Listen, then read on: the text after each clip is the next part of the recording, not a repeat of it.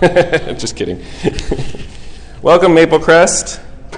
So, uh, last time we were talking about Mother's Day, and we were talking about um, honor. And uh, there's more to say about honor.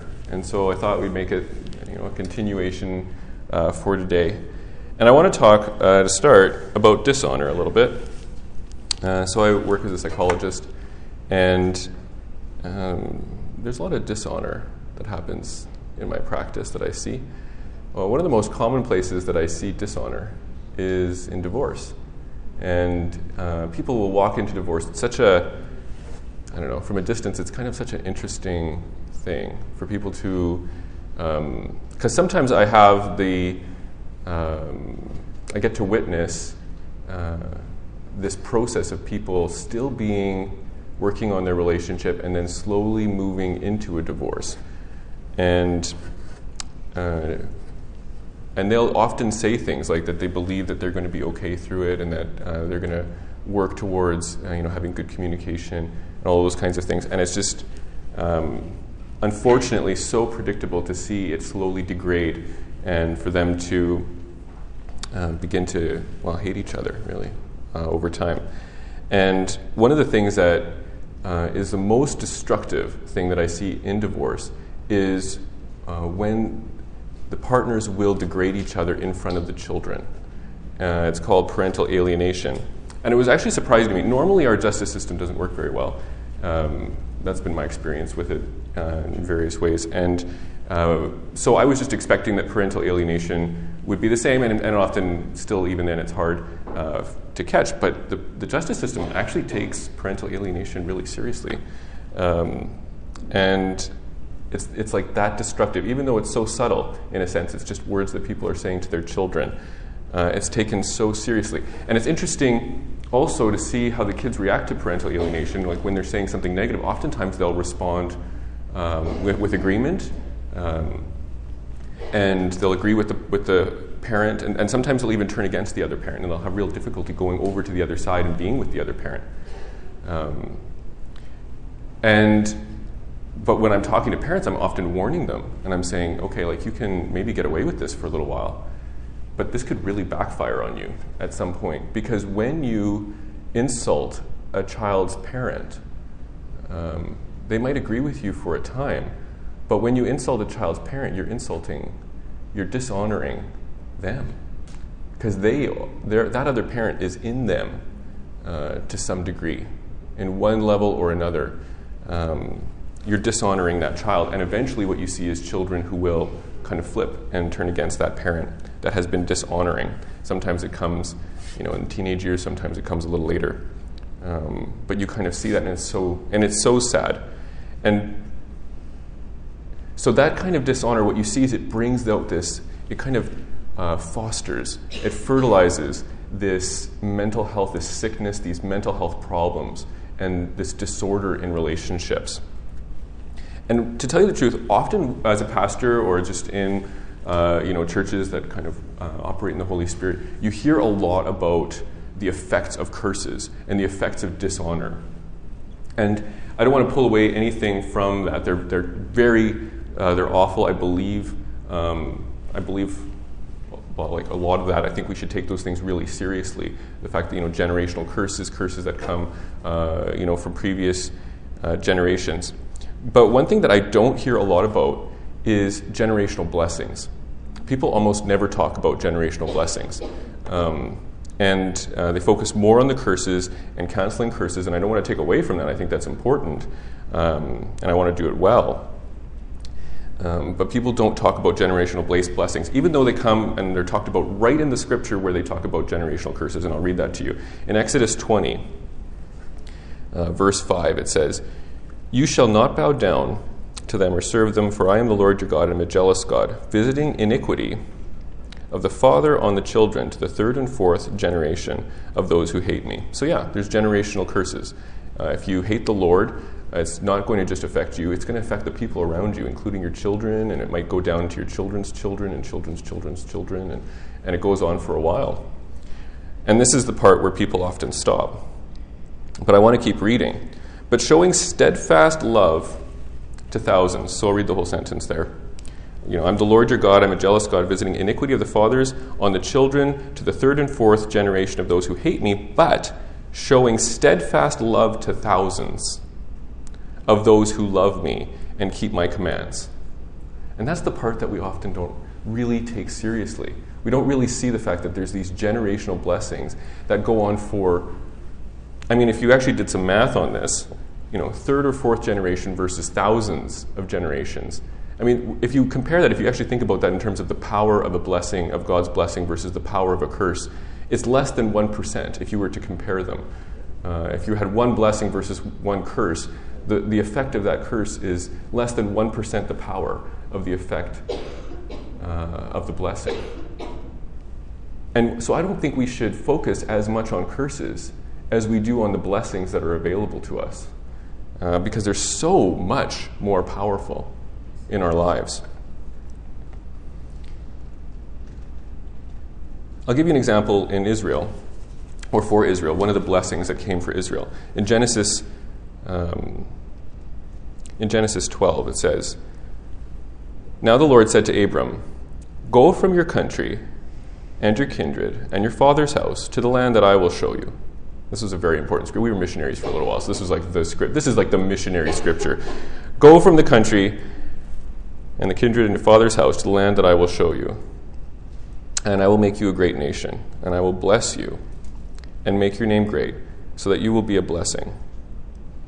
So there's this, this man, Abraham, Abram here, and his righteousness didn't bless a third or fourth generation, it blessed an entire nation. And that blessing continues.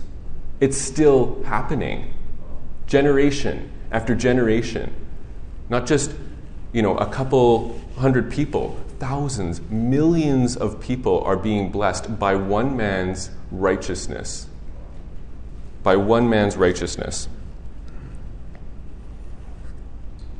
It produces so much fruit. So when he says a thousand generations, I don't actually think he's talking about a thousand generations. I actually think that this is one of those um, kind of exaggerations because if you, if you think, if you have a biblical timeline of, uh, of the past, um, there's only been between, it's hard to count sometimes, it's been between 60 and 70 generations from Adam to Jesus. I don't know how many generations from Jesus to us, maybe let's add another, I don't know, even if you want to be generous, add another 60. I think it's less than that. If you maybe like say 100 years for a generation, then that's 20, 50 years for a generation, it's 40. I don't know, we've gotten maybe to 100 generations since Adam. The blessings are lasting thousands of generations. He's basically saying they don't end. He might as well have said the blessings don't end, they just continue on. The curse is I will limit. If you, if you have a curse, it's only going to go to the third or fourth generation, but the blessing will go on forever. You know, when he said, talked about the forgiveness and he was talking about, oh, you know, we've forgiven seven times, and he's like, I want you to forgive seven times 70. Do you think he was really saying 490? Then you don't have to forgive anymore? I think the same thing applies here. It's like, oh, you know, thousand and first generation, sorry, you know, you're the generation where it ends. Israel's no longer blessed. You know, Israel came to an end. Lasted a little too long before I came. Sorry, oops, you know. It's over. Thousands. It's just like it's unending. You're never going to see the end of my blessing for the person who's righteous. Now, if you ever feel, because this can happen, because this is how God works. He blesses one person and he expects that person to bless everybody around them. He like he's the dad who gives out the candy bag, you know, to one kid, and then he says, "Go give them to your brothers and sisters." And then sometimes the kid doesn't give them out, and it can be hard for the rest of us, right? Like I'm not Jewish. My mom really wanted to be Jewish. We even did that like saliva test thing, you know, like the. We're British. We're not even like. I don't even know if we're Mennonite. uh, I'm sure the British have a blessing. But anyway, we've all been grafted into Israel. So Ephesians 3 6 says, The mystery is that the Gentiles are fellow heirs members of the same body, talking about Israel, and partakers of the promise in Christ Jesus through the gospel. So in Christ Jesus, we get the same blessing. And that's basically the message of this scripture, I'm sorry, this message, is that if you're worried about the generational curses, or if you hear about that, I, I, I, want you to, I want you to think about that. I do. But I want you to know that everybody here has access to a rich spiritual heritage of promises. Everybody here has access to so many blessings that it makes the power of those curses just almost just fade away into nothing in comparison. In comparison to the power and the, of the blessings you don't even need to think about your parents. I mean, we're, we're supposed to think about our parents and our grandparents, but you don't even need to think about that because these blessings last so long. You can look at the church fathers in the Old Testament and you can access their blessings. We all have access to the blessings. We still have the blessings of Adam. We're still over the animals. We are still caretaking the animals. The blessings that have been given down to Adam and to Noah apply to all of us. The blessings of Abraham apply to all of us, even if they seem distant. And I want to tell you, because not all of us maybe feel blessed, and I want to tell you that there's principles on accessing the blessings of people, and there's principles for canceling out the blessings. In the same way that you can do things to activate curses and get rid of curses, you can activate blessings and you can deactivate blessings in your life. You can actually say, I don't want that promise. You can actually get rid of them. If you don't want a promise, I'll tell you how to get rid of it. And one of the keys one of the ways or the, the glasses that you can put on to look at how to activate and deactivate blessings is honor. That's one lens. There's actually multiple. You could talk about obedience, you could talk about love, but I think honor is actually one of the more powerful lenses that we can look at in terms of activating and deactivating the promises that you potentially have access to in your own life.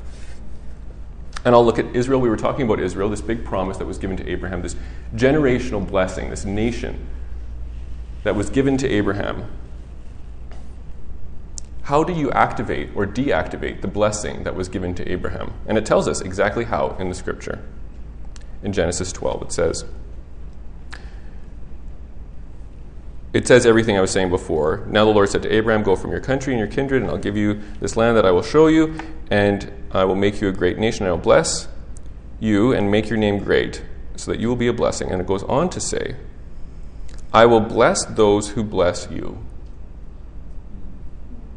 And it goes on to say, And him who dishonors you, I will curse. And in you, all the families of the earth shall be blessed. I'm going to give you the candy, and you're going to dish it out. And we have access to that if we honor and agree with the Lord. But if you disagree with the Lord, you can close the door on the blessings that God has for you, even through Abraham. If you say, I don't like the fact that you have given Israel everything, that you've given them this enormous blessing and not the other nations, I don't agree with you, God, on how you, on how you do, on how you operate. Then you're going to inherit a curse. We bless Israel here. we bless Israel. In fact, it was interesting oh, and I'm just thinking this now. On the first day that Maple Crest started in September, there was a few things that happened on that day, and one of them was a very special day for Israel. What was it? It was the Jewish New Year. We didn't plan it that way. It was September 9th, and all of a sudden, in the service in our house, people told us, This is Israel's New Year, and we prayed for Israel. We want to be fellow heirs with Israel. We want to honor what the Lord does.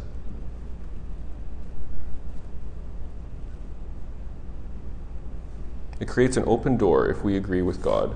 And if we disagree, it closes the door. And there's lots of other examples of this. Matthew 10.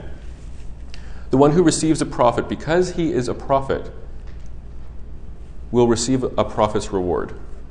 And the one who receives a righteous person, because he is a righteous person, will receive a righteous person's reward. So, if we have you over for coffee and we don't know your gifting, we don't receive your reward. But if we know who you are and we recognize that in you, and we say, we want to honor what God has done in you, so we're going to have you over and we're going to bless you, we get it. We get the reward that everybody else worked so hard for. You can inherit the promises of the people around you, just like you can inherit the promises of Israel. What I, there's this rich spiritual heritage that I was talking about.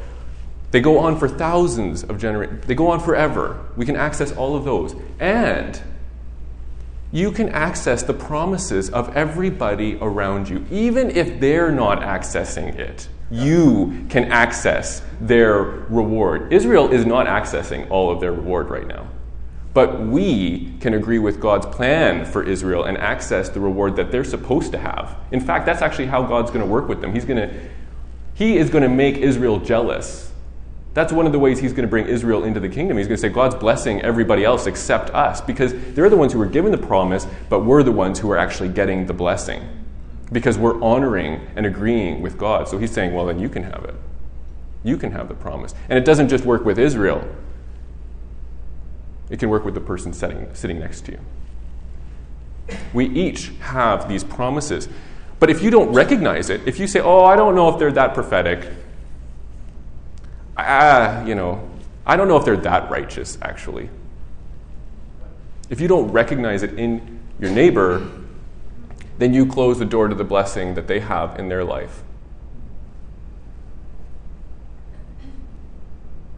The one who receives a prophet because he is a prophet will receive a prophet's re- reward. It doesn't even say that a prophet will get a prophet's reward. It says that the person who receives a prophet, the person who agrees with the fact that that person's a prophet, how many false prophets are there out there who are hurting people? But if you recognize God has promised you power, and even though you're hurting people and you're potentially cutting off your reward by blessing what God has done in your life and what He's planned for you, I can actually get that reward, even if you're not accessing it.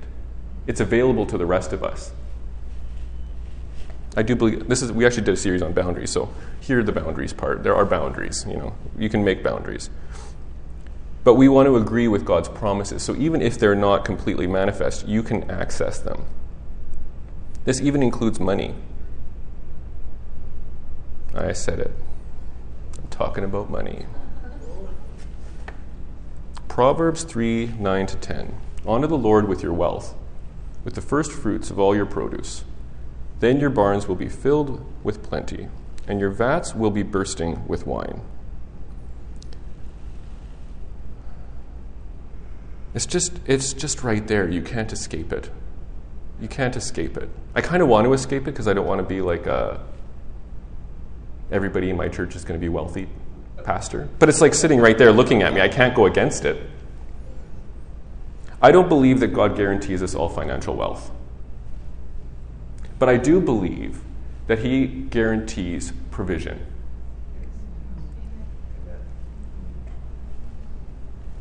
And I believe that we each have a financial destiny on our life like we have every other destiny on our life. We have a plan that God has over our life in terms of money, even in terms of money. He has a plan and a destiny for your life. And if you want to access what God has for you in money, whatever He has for you, not what I have for you, not what you want for you, but what He has for you, if you want to access that, to open that door, you have to honor Him. If you want the prophet's reward, have the prophet over. If you want the financial reward, honor him with your money. Honor is the way to unlock the door on what he has for you with money. So I don't know if God's call for you is to be a millionaire. But if you don't honor him with your money, in Jesus, he is going to close the door. I say in Jesus because you might even have a million dollars in your bank account but I don't believe that He has His blessing on that million dollars that you have in your bank account. You want to have your money in Him. Maybe you were supposed to give that money away. Maybe you have that money illegally. You want to follow Him in every area of your life, including finance. You don't want to have money if His destiny for you is to not have money. And you don't want to not have money if His destiny for you is to have money. God might have a call for you to have money to do something very important.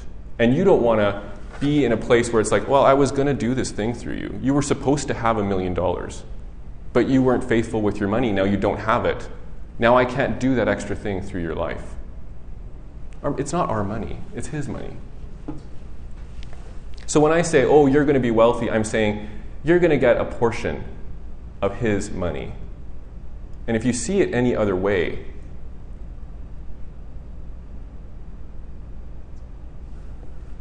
it's dangerous. It's dangerous to see money any other way. Money will hurt you if you think it's yours. It's yours to steward. I have to get back to this. So, when you start thinking about the promises and the blessings that happen, and they all go on for thousands of generations, and everybody around you has blessings that have been happening and in their heritage for thousands of generations, it kind of becomes overwhelming at how much blessing that we can access. There's no end to it. It just keeps accumulating. Age after age after age, the righteousness of people continues to increase over time. For those who are willing to see it and go after it and, and honor it we don't realize who we actually are, how much stored up blessing there is around us. The next part I want to talk about is how honoring, honoring blessings and promises doesn't just give them to us, honoring them gives them to other people. So I was talking before about how dishonor produces sickness. I'll give you another example of dishonor in therapy. If you go to therapy, that doesn't necessarily mean you're going to get better. Some therapists make people worse. I don't know if that's a surprise. Maybe some of you have experienced that. I hear about it sometimes when people come to my clinic. I'm hoping nobody else hears about it when they leave my clinic. One of the main things that causes people to get worse in therapy is a negative interpretation. It's the most predictable way to hurt somebody. A negative interpretation. Somebody comes in and they're depressed. And you say, I have an insight for you. You're depressed because you have a weak constitution. You're a weak person. This would be an example of a negative interpretation. It's easy, it's simple, doesn't require a lot of thought. We do it so much for each other, and it's so destructive. It just destroys people, it dishonors them. There's something called the fundamental attribution error. It's fundamental because it's so common. If you make a mistake, you will attribute that mistake to something temporary and something outside of yourself. But if somebody else makes a mistake, you will attribute it to something internal and permanent. I did it. I got a bad grade because my professor. It's temporary. It's not my fault. It's outside of myself. You got a bad grade because you're not smart. You'll never be smart. Permanent, character, internal. That's how we operate generally. It's a fundamental attribution error. We give ourselves grace way more than we give other people grace. It's much easier to give a negative interpretation for somebody else than it is for yourself. Our minds immediately go to negative interpretations. I don't know if you can feel this in yourself. In Canada, we're pretty good at turning it off. We're pretty polite people.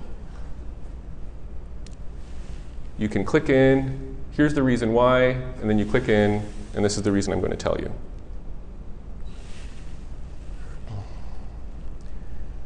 we dishonor other people. And it takes work to accept and to give, take a moment and give a positive interpretation. And when you do, that is what heals in therapy. And the more genuinely and immediately you can experience a positive interpretation of somebody else, when you can say, that's a problem, and we can deal with that together, it's not permanent.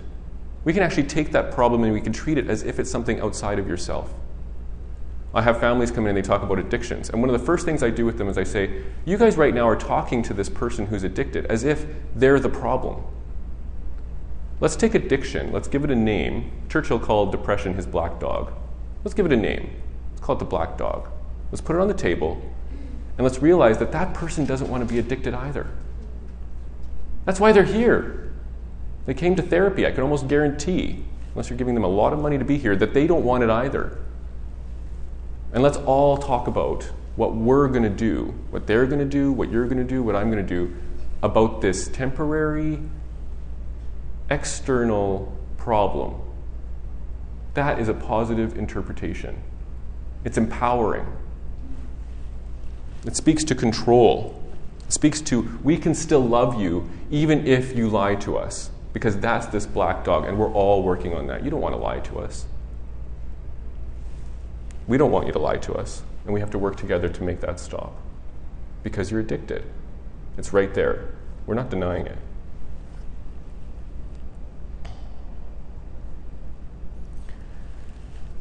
If you honor somebody, you don't just pull that reward for yourself. If you have a prophet over and you honor them, you get the prophet's reward. But if you honor a prophetic gift in somebody, you pull the prophetic promise into their lives. You unlock the door for their promise to be prophetic. And this actually is one of the main things that we do in the prophetic. I believe that the prophetic is primarily unlocking promises in people's lives.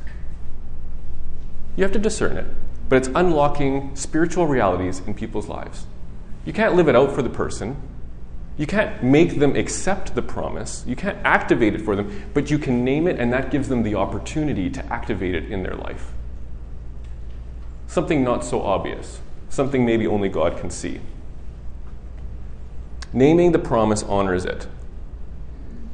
When you praise it, you're praising and agreeing with God. When you honor somebody with a prophetic word, you're saying, This is what God has done, so we can praise it. You are prophetic. I'm not saying anything about this isn't a humility test. It's something God has given you. You're not prophetic because you're great. You're prophetic because God is great and He has a great destiny over your life. So we can be excited about that. I'm going to give you an example, a really simple example that I don't think anybody can disagree with. We'll see. Of prophecy. I'm going to prophesy over all of you right now. And I'm going to be 100% accurate.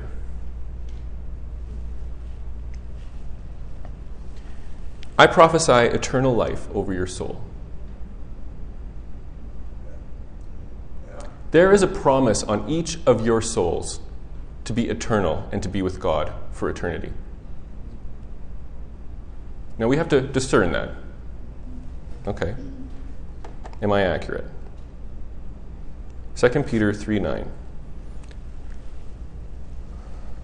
The Lord is not slow to fulfill his promise, as some count slowness, but is patient towards you, not wishing that any should perish, but that all should reach repentance. He has a promise over every person here to repent he has a promise over every person here to be with Him. Does that mean that every person will be there? Well, that depends on the next step. Now that we've discerned the word and it's biblically accurate, it's time to honor it or it's time to dishonor it. You can activate that promise or you can deactivate the promise. You can bless yourself or you can curse yourself.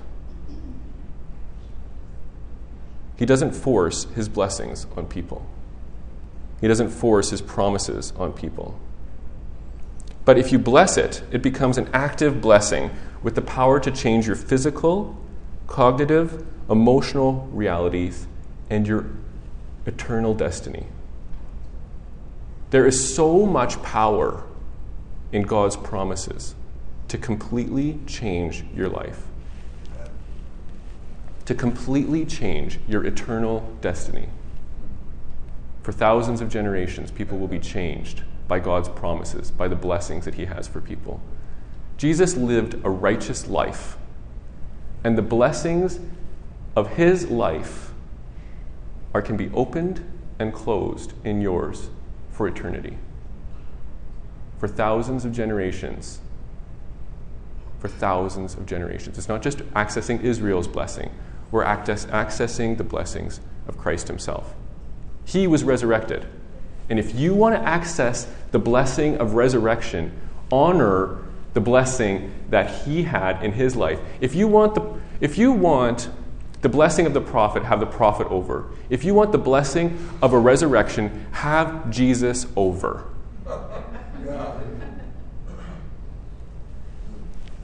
But you can't just have Jesus over.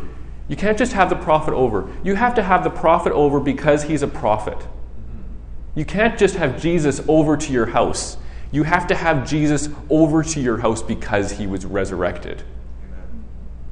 You have to say, I recognize the promise in your life, Jesus. What God gave you. And you accessed it fully, and so can I. He doesn't need to access it fully for us to get it. He could have somehow fouled up his resurrection. He didn't do that. But we can access it fully regardless of whether he's messed it up. It was brought to humanity through him. And it's available in, in Christ to everyone. But you have to have a culture of honor to unlock the promises in your life. In Maple Crest, we want to have a culture of honor. And that doesn't mean that this is just about having good relationships with each other. It's not about being nice. I want to be nice too. But that's not primarily, that's not even primarily what a culture of honor is about. It's not about having flat, polite relationships. I'm okay with conflict. I have to be, because I'm a psychologist. and I do couples counseling. it's not about a flat, fake relationship. It's not about always agreeing. It's about agreeing with the promises that the Lord has for the people in this church. It's about going around and saying, I'm not just seeing who you are, I'm seeing what God has for you. It's about seeing who comes in, somebody who comes in here and hurts everybody, is immature and weak, broken, and not seeing them as somebody you can discard. It's about looking into their spirit and prophetically saying, I agree with what the Lord has for you in your life. And I'm going to have you over because I recognize what the Lord is doing in your life.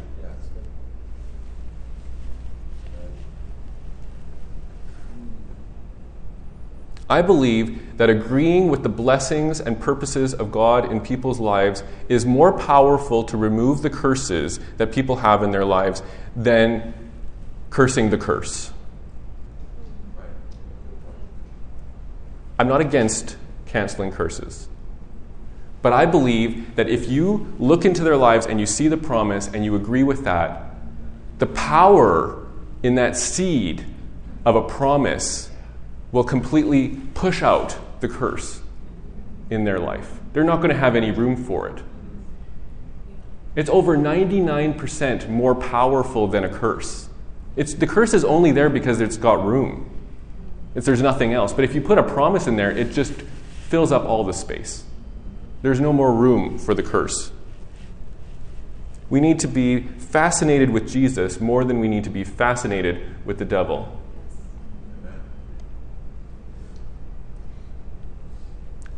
Maple Crest has a rich spiritual heritage, blessings that are there for us to use and enjoy. Abraham blessed a nation, Christ blessed all of humanity. And I believe that Maple Crest has the power to bless Canada. Yes. Yeah. Yeah. Now, you might say, oh, well, there's only a few people here. That doesn't matter. This is a spiritual reality. I'm not being prideful when I say that I believe that Maple Crest can change a nation. I'm trying to agree with the way that the Lord works. He looks at a city and he says, Oh, there's a Christian in there. There's somebody who's faithful to me. Maybe I should just leave that city alone. There's one person in a million. I think I'm going to leave them alone. I think I'm going to give them a bit more time. I'm going to preserve them. Because Maple Crest is in that city, I think I'm going to bless them. I'm going to bless a whole city because of one ballroom.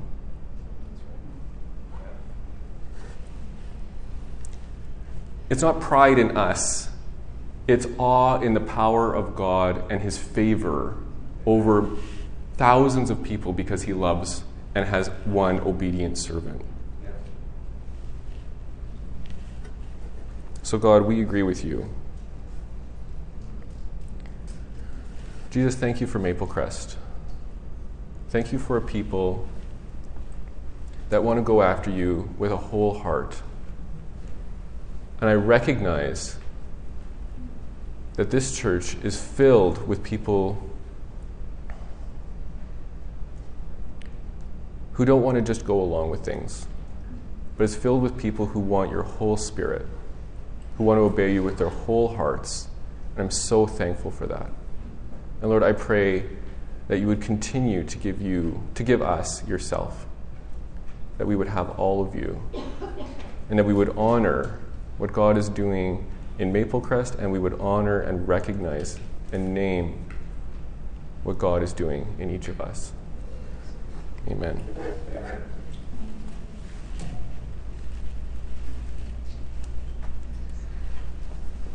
Let's respond to that message with uh, worship through music. So I invite you to stand, move around, do whatever you need to do.